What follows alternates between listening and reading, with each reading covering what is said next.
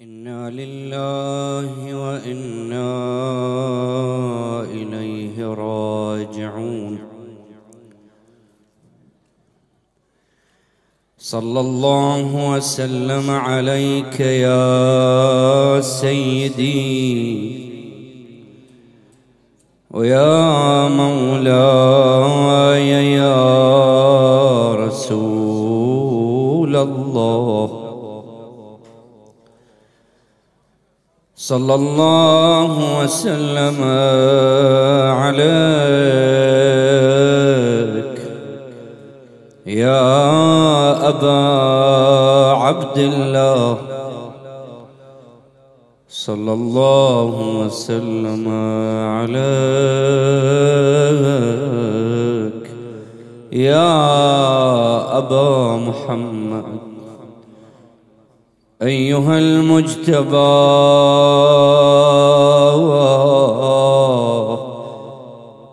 المضطهد المسموم يا ابن أمير المؤمنين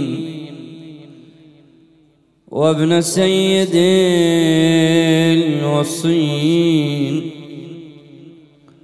وابن فاطمة الزهراء سيدتي وسيدة نساء العالمين. ما خاب والله من تمسك بكم. أمن من لجأ والتجا إليكم سادتي. فيا ليتنا كنا معكم فنفوز والله فوزا عظيما. يا غريب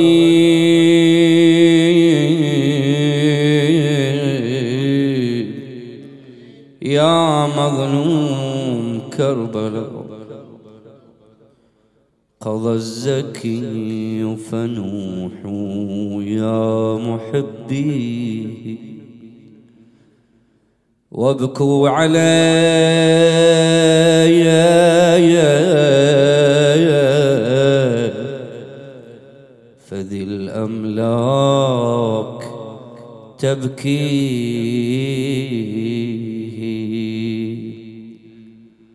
قضى ابن فاطم الطهر البتول ومن عم البرايا. جميعا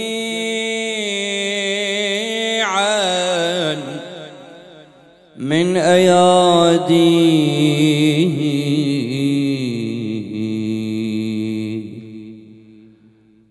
قضى وقد قطعت أحشاؤه قطعا. أيوا إماما ومصيبته قضى وقد قطعت أحشاؤه قطعا فصار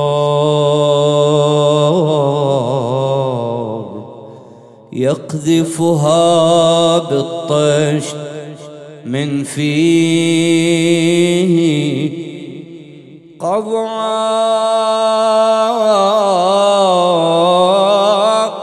وأظلم وجه الكائنات أسا لما نعى بصوت الحزن ناعيه.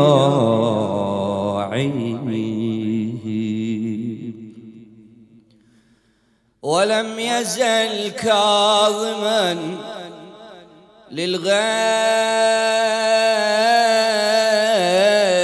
محتسبا.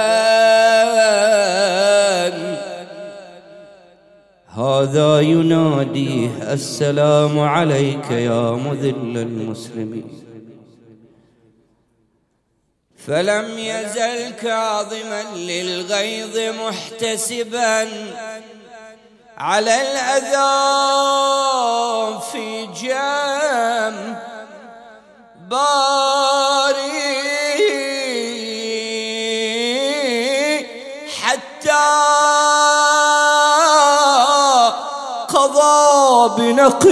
السم مضطهدا على المنادي وإماما. حتى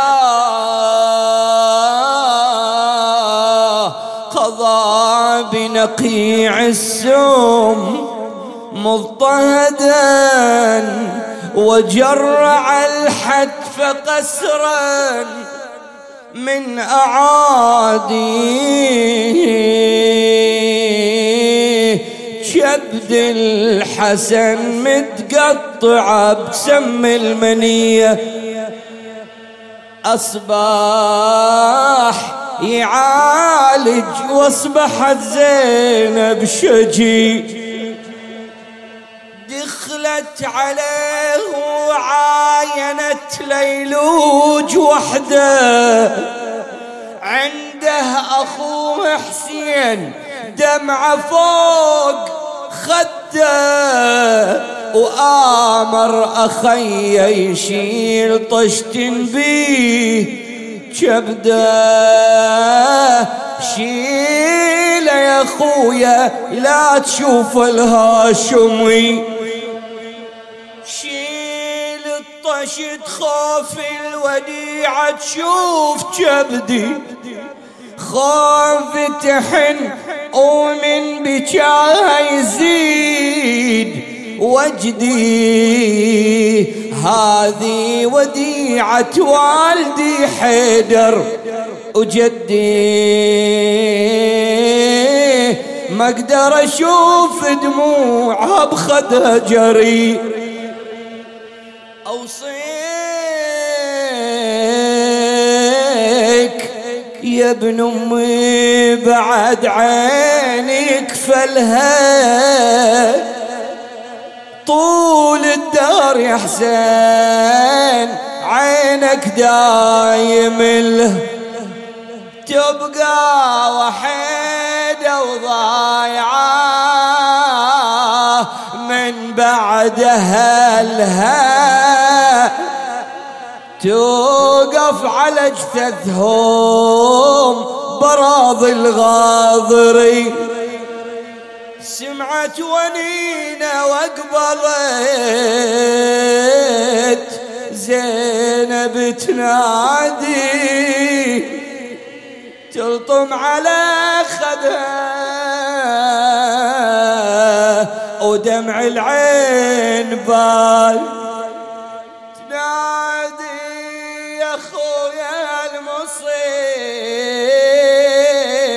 فتت فات ومن شافها ظل يجذب الون خفية ولكنما الأمر لله ولا حول ولا قوة إلا بالله.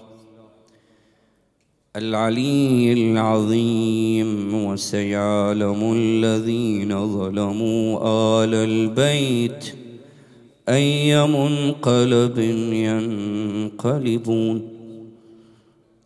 قال مولانا الإمام الحسن المجتبى عليه السلام أيا عجبا من أناس لا حياء لهم ولا دين. أيما أيما والله لو سلمت له الأمر لما وجدتم فرحا من آل بيت أمية. صدق مولانا عليه أفضل الصلاة والسلام. الظلامات التي تعرض لها مولانا الإمام المجتبى عليه أفضل الصلاة والسلام يمكن تلخيصها في ثلاثة ظلامات الظلامة الأولى وهي الحاصله من معاوية لعنه الله. والظلامة الثانية من معارضيه. والظلامة الثالثة ممن ينتمون إليه بتضييع آثاره. أما بيان هذه الظلامات.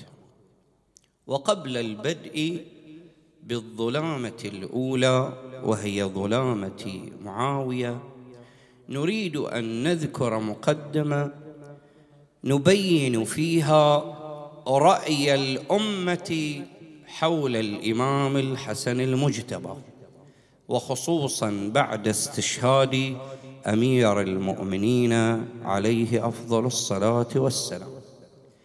حيث انقسمت الأمة إلى قسمين. قسم وهو الأعظم قال أن أمير المؤمنين لم يصرح صريحا بخلافة الإمام الحسن المجتبى من بعده وهو القسم الأكبر. وقسم آخر ممن والصفوه من أصحاب أمير المؤمنين قالوا بل نص الأمير على خلافة الإمام الحسن من بعده. فمن هنا جاءت مسألة الشورى والمبايعة. أي أن الإمام الحسن المجتبى لم يكن خليفة باعتبار أنه الأحق بالخلافة. وإنما كان خليفة باعتبار أن الأمة هي من اختارت الإمام. من خلال المبايعة. نبايعك.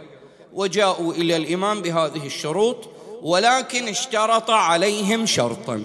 وهذا الشرط يكشف حقيقة المجتمع الإسلامي الذي كان يدور حول الإمام. فقال لهم كشرط لتولي الخلافة أنكم تسالمون ما سالمت وتحاربون ما حاربت. إذا أقول لكم سلم وين؟ مو تجون تعارضوني وتقولون لا نريد حرب. وإذا أقول حرب ما تجون تعارضوني تقولون سلم. وهذا يكشف عن رؤية الإمام سلام الله عليه لماذا؟ للمجتمع الذي يعيشه بأنه هؤلاء كذلك لن يصدقوا ولن يصبروا على ما يختاره الإمام. فمن هنا جاءت أن الإمام أخذ بأبي وأمي وتولى أمر المسلمين ولم يكن هناك وقت إلا أن يعد العده لحرب معاوية. فأرسل الإمام سلام الله عليه جيشا بقيادة القيس إلى حدود تركيا وسوريا باعتبار أنه بس يوصلون هناك الحدود خلاص يدخلون إلى وين؟ إلى معاوية فبث معاوية بث معاوية في الجيش بأن الإمام قد صالح فالصلح لم يكن اختيار للإمام الحسن بل هي رغبة لمن؟ رغبة معاوية. فقدم هذه المقدمات بث الإشاعات أن الإمام الحسن صالح معاوية فتوقف الجيش عن التقدم. بدأ الجيش شوي يتضعضع شلون يصالح؟ الحين إحنا جايين حرب وكذا. الإمام الحسن ما عنده خبر. ما, ي... ما أساسا ما خبر الجماعة بأنه خلاص إحنا داشين. كذا خلاص وقفوا الآن. لا. هذه إشاعة صدرت من وين؟ من الإعلام الأموي. فمن هنا نريد أن نؤكد على هذه الخصوصية. أن أكبر ظلام تحصل عليها الإمام سلام الله عليه بشكل خاص هو وأمير المؤمنين والأئمة بشكل عام هي مسألة الإعلان وتغيير الحقائق التاريخية.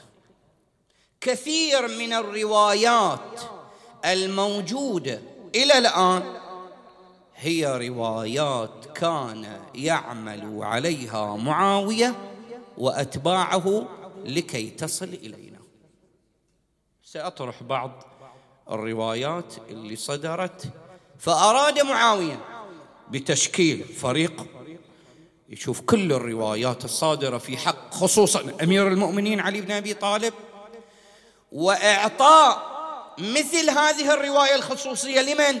لغير أمير المؤمنين مو فقط إليه هو. يعني مثلا تجي تقول على رواية علي مع الحق والحق مع علي. لا هذه الرواية مو خاصة في أمير المؤمنين. موجود روايات أن فلان مع الحق والحق مع فلان خب هذه من وين جاية؟ يقول هذه من أعمال من؟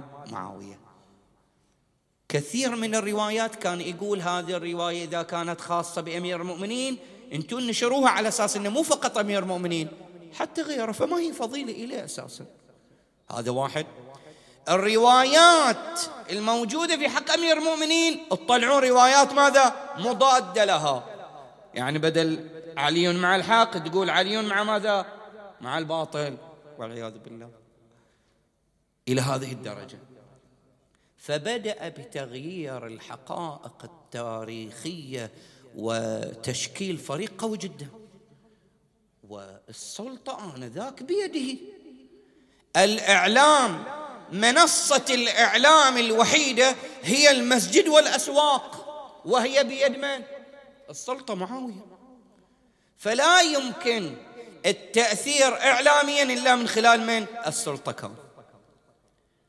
فمن هنا كان تأثير هذه الروايات ودسها في مجتمعاتنا كان بشكل سهل.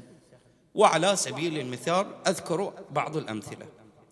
عندما أرسل الإمام سلام الله عليه بقيادة قيس الجيش إلى الحدود التركية الإمام سلام الله عليه استوطن المدائن وجعل جزءا كبيرا من الجيش في وين؟ في منطقة المدائن.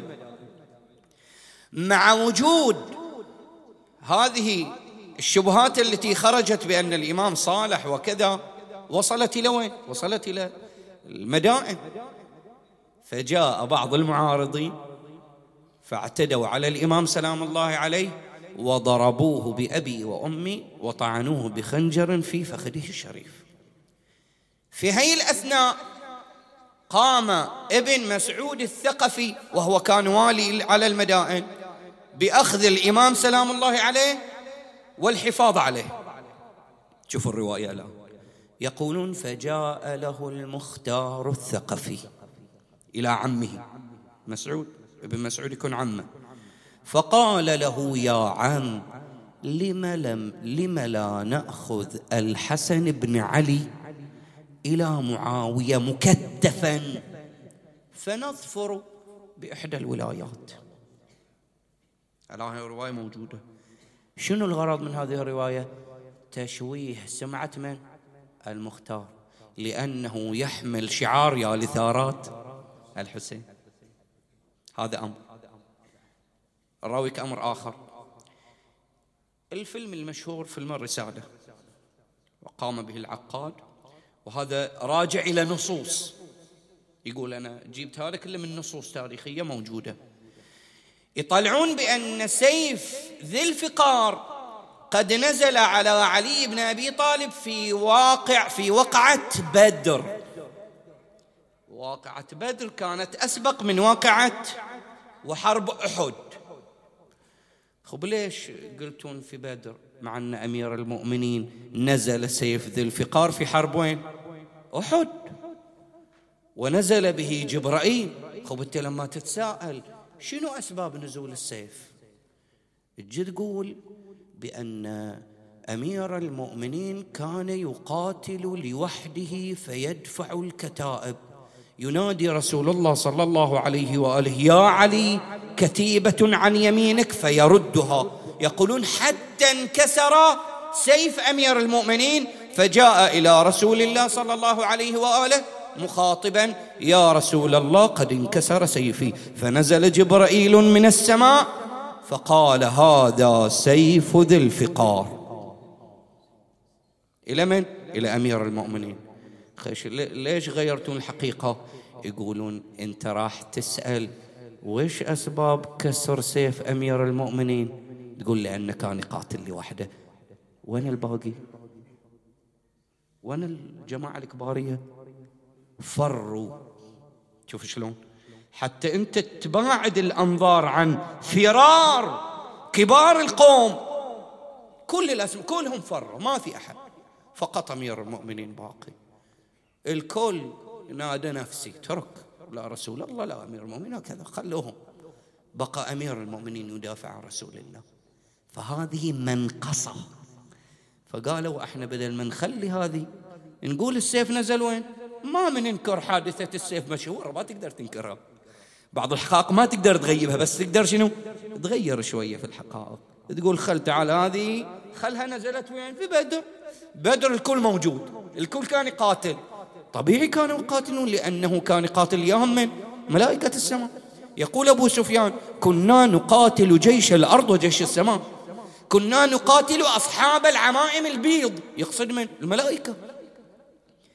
فهذه الكل موجود في الحرب ما حد هرب فيها. لكن تلك الحرب فيها هروب. من هنا تشوف التاريخ أنت كثير من الوقائع أرادوا إخفاؤها من خلال التغيير. هاي البسيط بس. هاي التغييرات البسيطة اللي إحنا يمكن ما نشعر فيها ولكن لها صدى كبير عظيم جدا. في تغيير حقائق كبيرة وعظيمة. نالوا من الحور نالوا من أي واحد ينتمي لأهل البيت سلام الله عليه. له فضيلة له شأن له كذا. غيروا الحقائق. هانئ غير هانئ. كلهم إذا الأمر الأول الذي تعرض له الإمام سلام الله عليه هي مسألة الظلام من ناحية الإعلام فأثر بشكل كبير الإعلام على ماذا؟ على الواقع الحالي اللي كان يعيش الإمام وعلى ماذا؟ على المستقبل هذا الأمر الأول الأمر الثاني الظلام التي تعرض لها من معارضيه وأكبر معارضيه الخوارج. وكانوا يقفون في جيش الإمام ومن ضمنهم الشمر بن ذي الجوشن لعنه هؤلاء يريدون ووقفوا مع الإمام سلام الله عليه حتى يقاتلون معاوية فإذا انتهوا من معاوية يتوجهون لمن؟ لقتل الإمام الحسن. هؤلاء كذلك الإمام تضرر منهم بشكل كبير فلذلك كان يخاطبهم. يقول أيا عجبا من أناس لا حياء لهم. لأنهم يخاطبون الإمام يا مذل المسلمين. فلذلك يقول لا حياء لهم. مو بس لا حياء ولا دين لهم. يقول أيما والله لو سلمت له الأمر. يعني جعلت الأمر من دون ما يصير في صلح. قال لما وجدتم فرحا من بني أمية وليسومنكم سوء العذاب ويقتلكم ولن تبقى لكم باقية. الإمام صريح. وهذه أحد الأسباب اللي خلت الإمام يلجأ إلى الصلح وجود مثل هؤلاء. بانه هؤلاء لا يعتمد عليهم. وهؤلاء من خلال الأموال يقفون مع من؟ مع معاوية. مع العلم بأن أحد الأسباب الثانية اللي خلت الإمام آه، ما يعتمد على هؤلاء بأن معاوية فتح كذلك يديه إلى الخوارج اللي برا الإسلام منهم الرومان. عنده تحالف معهم بأنه يدخل إياهم إلى المسلمين يقتلون. فكان ما في قوة أساسا الإسلام فالإمام الظلامة الثانية من هؤلاء اللي كانوا أذوا أمير المؤمنين في السابق وكذلك أدخلوا الأذية على من؟ على الإمام الحسن سلام الله عليه من هنا نجد الإمام بعد الصلح لم يبقى في الكوفة خرج إلى وين؟ إلى المدينة واستشهد في المدينة المنورة مع أنهم محبيه والتابعين كلهم في الكوفة ولكن يعرف بأن هؤلاء سيستخدمون ورقة بعد الصلح بأن هذا يسوي احتجاجات داخل ويأجج الوضع فراح يصير الإمام هو المخالف لمن؟ للصلح فلذلك الإمام قطع عليهم هذا الحد بل الأكثر من ذلك عندما خرج الإمام وفي طريقه إلى المدينة جاءته رسل ورسائل من بني من بني أمية بأنه ضع يدك في يدنا. ونعطيك إحنا ولاية من الولايات ونهجم على معاوية ونقتله مع انهم اهله واحبته. فأرسل لهم رسائل قال لا ما سوى أنا الآن ما دام عندي صلح أنا خلاص. إحنا نمشي على هذا الصلح حتى لو أن معاوية لم يفي بصلحه. النقطة الثالثة هي الظلام التي تحصل عليها الإمام من خلال المنتمين له بتضييع آثاره. الكتب والأقلام المأجورة التي لا زالت ليومنا تشوه الصورة الحقيقية للإمام المجتبى. وإعطاء صورة غير واقعية بأن الإمام مزواج بأن الإمام لا يهمه الإسلام والدين. فلذلك الإمام كان يخاطب هؤلاء يقول لهم أما عرفتم الخضر قالوا بلى. قال الخضر عندما خرق السفينة وأقام الجدار وقتل الصبي موسى عليه السلام اشتبه عليه الحال لعدم علمه بالحكمة. يقول وأنتم وأنا كالخضر وقد عرفتم الحكمة فلم إلى الآن أنتم ماذا؟ تجعلون أقلامكم ضدي. إلى الآن أنتم تشوهون الصورة. فلذلك من الأمور المهمة هي ماذا؟ نشر ثقافة الإمام. الإمام سلام الله عليه له آثار كثيرة. المتتبع لآثار الإمام يجد أن كما هائلا من الآثار والروايات لا زالت موجودة بأيدينا. على سبيل المثال الإمام سلام الله عليه يخاطبنا استجيبوا. لله وآمنوا به. رواية جليلة القدر يخاطب فيها الشيعة. استجيبوا لله وآمنوا به فإن من عرف عظمة الله حق عليه الا يتعاظم. الإمام يريد يقول وبين الاستجابة قبل الإيمان. انت متى تستجيب؟ متى تسمع الكلام؟ مو المفترض أول شيء مامن طيب ليش الإمام بين قال استجيبوا قبل لا يقول آمنوا؟ قال استجيبوا بعدين قال آمنوا. يقول الاستجابة هني فرع المعرفة. إذا كان عندك معرفة بالله عز وجل راح تستجيب. فإذا استجبت فأنت قد آمنت بالله. فإن من عرف عظمة الله فحق عليه الا يتعاظم. مو تشوف نفسك أنت الله أعطاك خير وركب ديك السيارة بعد ما ما تسلم على فلان. ما تحضر ما تعطي أحد وجه. خلاص ليش؟ أنت صرت عظيم الآن صرت كبير. يقول لك اللي يعرف الله ويعرف عظمة الله ما يتعاظم ويا الناس. بل حق على من علموا عظمته أن يتواضعوا. تكون متواضع. شوف يبين علاقتك أنت ويا علاقة من؟ ويا الله ويا الخلق. إذا تعرف معرفة حقيقية بأن الله عز وجل عظيم فأنت المفترض شنو؟ تشوف نفسك المفترض مو عظيم. أنت لا شيء أساسا. فهذه من الآثار التي وردت في حق مولانا الإمام سلام الله عليه. النقطة الأخيرة التي نود أن نختم بها بأبي وأمي وهي مسألة العزة لعموم الشيعة. فالإمام سلام الله عليه أراد لنا أن نكون أعزاء. شو يقول الإمام في الرواية؟ يقول والله لو قاتلت معاوية لأخذ بعنقي. يقول الإمام أنا لو أقاتل معاوية ما راح يقاتل ما راح يقتلني. مستحيل يقتلني. وش بيسوي معاوية؟ يقول لأخذ لأخذ بعنقي.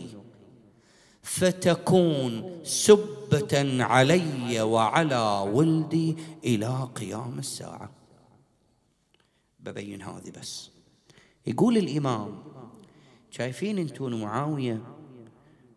ويا أبوه لما صادهم رسول الله صلى الله عليه وآله. وأظهروا الإسلام أظهار. إيش قال لهم رسول الله؟ أخذهم أسارة وأسلموا. إيش قال لهم رسول الله؟ اذهبوا فأنتم الطلقاء. هاي كبيرة. واحد عظيم. رجل كبير. صاحب عشيرة. صاحب قوم. يقولون إليه روح. فإذهبوا أنتم الطلقاء. يقولون هذه يريد معاوية يرجعها إلى من؟ الإمام الحسن. الإمام يقول لأخذ بعنقي. يعني أخذ بعنقي يعني أسير. يأخذني أسير. بعدين فإما أن يقتلني أو يقول إلي اذهبوا فأن فاذهب فأنت طليق. يقول فتكون سبة علي وعلى ولدي إلى قيام الساعة. مو أنتم الحين يسمونكم روافض بكرة يسمونكم شنو؟ أبناء الطلقاء. وهذه تعطي ذلة مو فقط إلنا إحنا إلى الإمامة بما هي إمامة. فالإمام سلام الله عليه أراد بذلك عزة من؟ عزة الإمامة وعزة الشيعة. فلذلك تحمل كل هذه. شوف الطعنات الحرائق التي حصل عليها بأبي وأمي كل هذه تحملها الإمام. علشان شنو؟ عزتنا إحنا. فلازم إحنا نكون شلون علاقتنا ويا الإمام؟ ونرفع الإمام سلام الله عليه. وأي ظلامة أعظم بأن يقتل الإمام بمن كانت في منزله. جعده. معاوية خطط لذلك وأرسل إلى والي المدينة بأن يغري جعده بالأموال مئة ألف درهم وبالزواج من يزيد. إن هي قدمت سما إلى الإمام الحسن. وقد أعطوها سما ووضعوه لها في عسل بأبي وأمي. وكان الإمام صائما في مثل هذه الليالي والأيام. ما إن تجرعه حتى أحس من فيه كأنها تقطع بالسكاكين. ألها المنادي واماما ألا المنادي ومصيبتا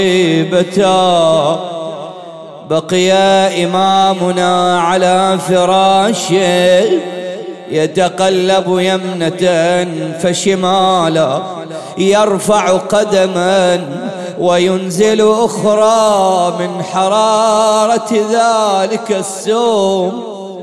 حتى سرى السم في جميع بدنه فكان الحسين عند رأسه. دموعه على خده وزينب عند رجله تنادي وأخاه ومصيبته. تارة يوصي بأحبته يوصي بعياله. وإذا بالحسين ينادي أخي أبا محمد تخصر على خيا وهل عنده العبره حانت ترى السفرة يا حسن يا خويا وياي يا حسن يا خو يا أبا محمد زينب يسلبوها. من بعدك يا أخوي زينب يسلبوها. للشام يسبوها ولازم يشتموها. يا حسن يا خويا يا حسن يا ظهري كسرونا. بعمود فضخونا والجفوف قطعونا عباس يا خويا عباس يا خويا وإذا بالإمام المجتبى يجاوب الحسين يقول له معذور يا ابن أمي. يلبس ثرى مرمي. نحرك ترى يدمي. يا حسين يا خويا يا حسين يا يلتفت الحسن يمين مرة يسار يقول له أبا محمد إيش فيك تلتفت؟ يقول أريد أقول لك كلام لكن لا تسمع زينب شنو أبا محمد؟ يقول له لين الشمر داسك يقطع ترى راسك وعلى الرمح نبراسك يا حسين يا أخويا. يا حسين يا لكن أبا عبد الله أنت كلها أيام وليالي وتتوجه الزوار لزيارتك. يذهبون مشايا إلى قبرك. أنت عندك قبر وعندك ضريح وعندك منارة يا أبو علي. لكن أنا لا منارة لا قبر عندي. بالمدينة ونت الزاكي أبو محمد يصير. ليش ما عندي شيعة لا منارة ولا ضري؟ عليك هذا البيت. ليش ما عندي شيعة لا منارة ولا بالنجف قبة علي بترابه تحوط الملا. وقبة حسين الأخو تسطع بوادي كربلاء وأنا قبري يجرح إحساس الذي يتأمله ليش ما عندي شيعة لا منارة ولا ضر ليش ما عندي؟ ليش ما عندي شيعة كربلا الزوار تلفي لك تزور وتعتمر. تلفي وتشوف على صدرك طبعة نعال الشماء وأنا زوار الأعادي يمنعوها من تمار. ليش ما عندي شيعة لا منارة ولا ضري ليش ما عندي شيعة أدري جسمك يا الأخو ما نال غسل ولا شفان. أدري جسمك دون راسك يا أبو سكنة اندفن بس أنا قبري يظل شاهد على جور الزمان. ليش ما عندي شيعة لا منارة ولا ضري ليش ما عندي شيعة؟ أدري جسمك يا الأخو يبقى على حر الثرى. زينبك عنك مشت للشام حسرة ميسرة أدري جسمك يا الأخو من أضلاع مكسرة ليش ما عندي شيعة لا منارة ولا ضري ليش ما عندي شيعة لا منار؟ بينما الإمام على هذه الحال إذ عرق جبينه سكن أنينه مد يديه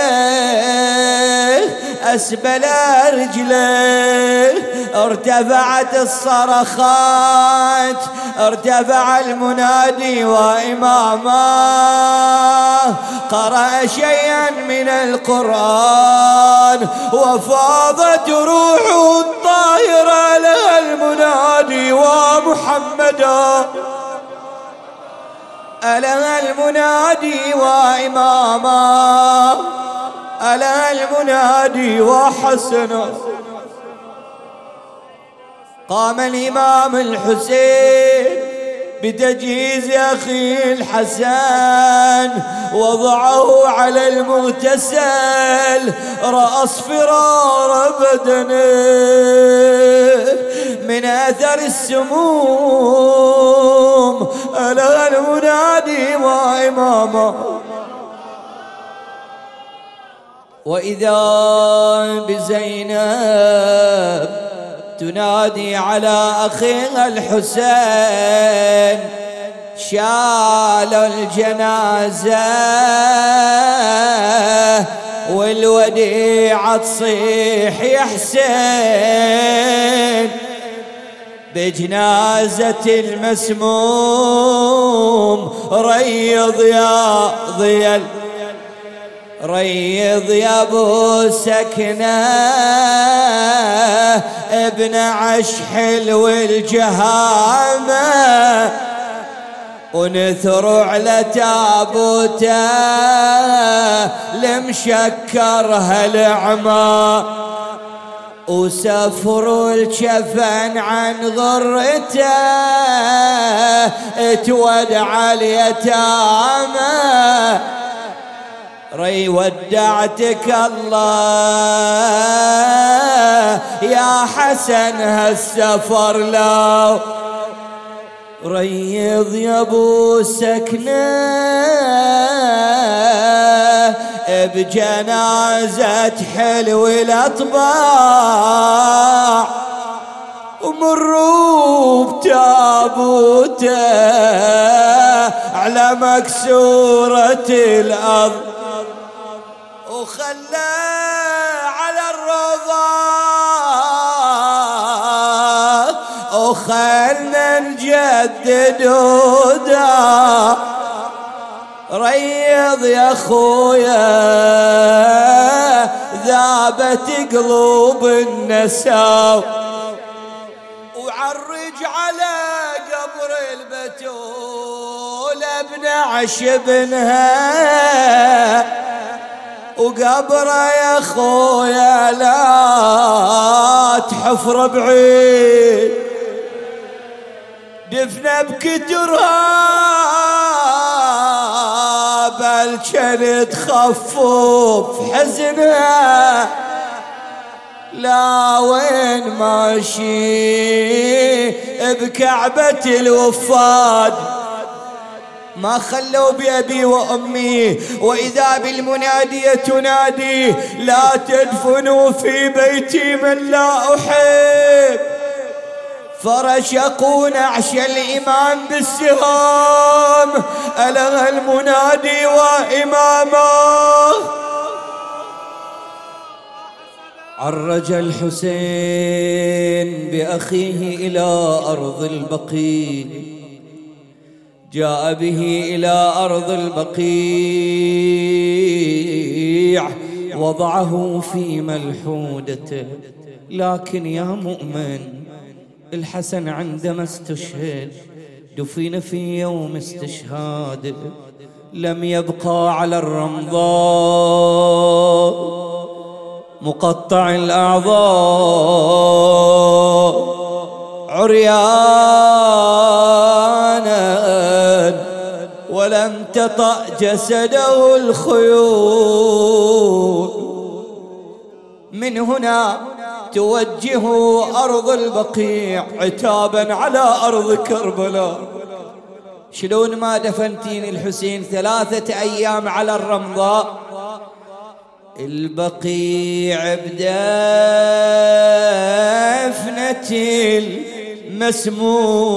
المسموم قلبه من المصيبة ذا. هامل دمعته وعنده على أرض الطفوف اعتاد أنا يا كربلة بتربي دفنت الحسن المسموم.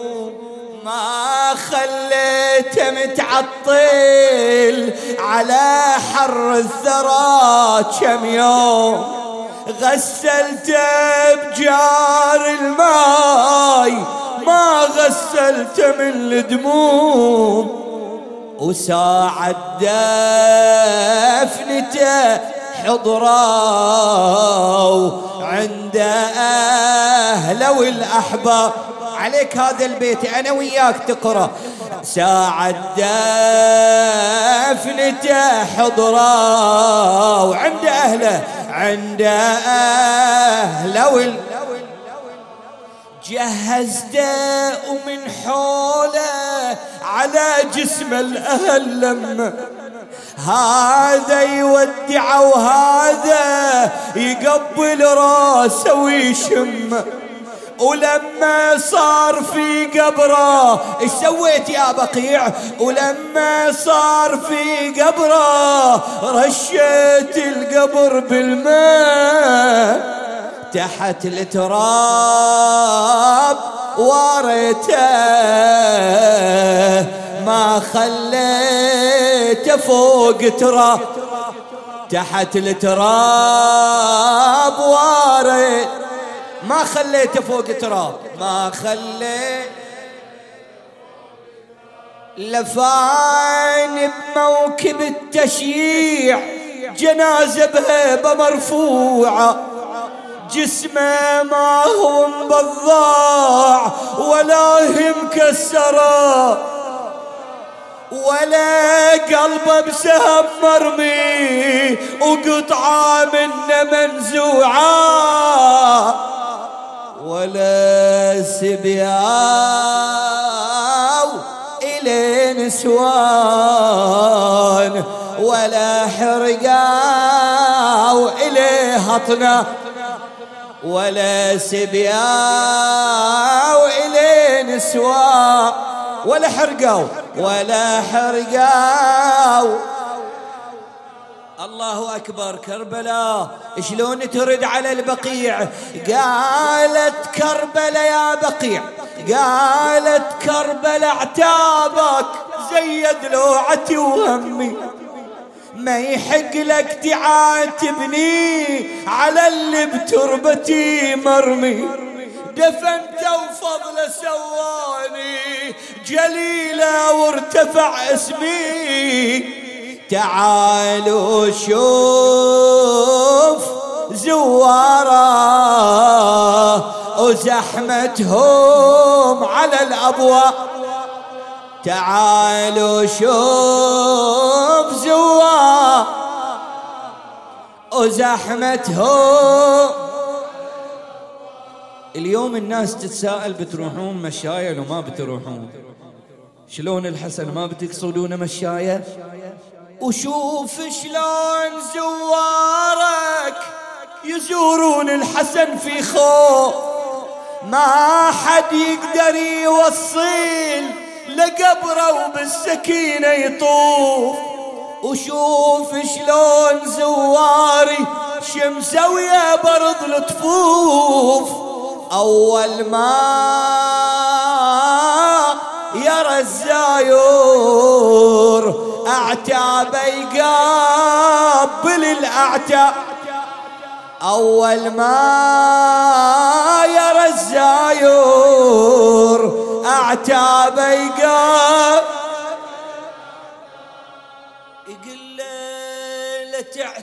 يا البقيع وشوف منه في الفضل زايد قبر مذبوح في روضة تراها بذبحتي واقد رايحين البقيع لو ما رايحين. تشوفون القبب لو ما تشوفونها. لتعاتب يا البقيع وشوف منه في الفضل زايد. قبر مذبوح في روضة ترى بذبحتي واقد وقبر مسمومك بالتراب حتى ما عليه شاهد. مو أنت اللي بتعاتب أنا اللي عندي عليك عتاب مو أنت اللي بتعا. أنا اللي عندي عليك عتاب أنا اللي عندي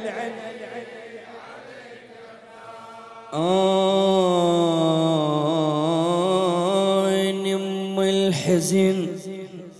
زينب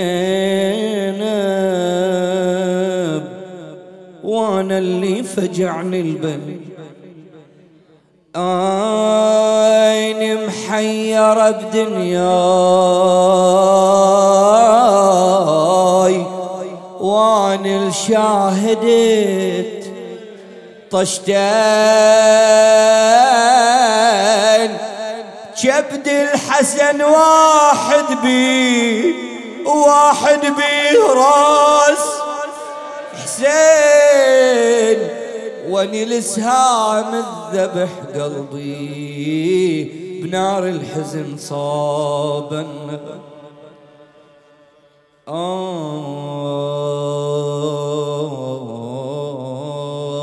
آه لم يزل كاظما للغيظ محتسبا على الأذى في جنب باريه اللهم صل على محمد وآل محمد اشفي كل مريض فك قيد كل أسير دا كل غريب. ارحم شهداءنا الأبرار جماعتي الحاضرين والمؤسسين. احفظهم في أنفسهم من يلوذ بهم. وفقهم لمراضيك جنبهم معاصيك. أقض اللهم حوائجنا وحوائجهم وحوائج المحتاجين يا رب العالمين.